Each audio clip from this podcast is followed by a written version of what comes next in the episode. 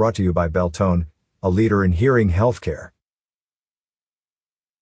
The Arizona Department of Transportation advises drivers on southbound State Route sixty-nine that the roadway will be narrowed to one lane between Prescott Dells Road and Slippery Elm Lane, mileposts two eighty to two seventy-seven, from six a m to three p m Friday, November twelfth.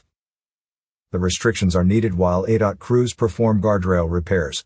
A D O T advises drivers to slow down and use caution around personnel and equipment while the work is underway. These are brand everywhere. From the region's number one good news website signals a z dot com, the Quad City Smart and Beautiful Magazine, T G Magazine, to Cast eleven Podcast, and the region's most prominent digital billboards, Talking Glass Media will get your business noticed.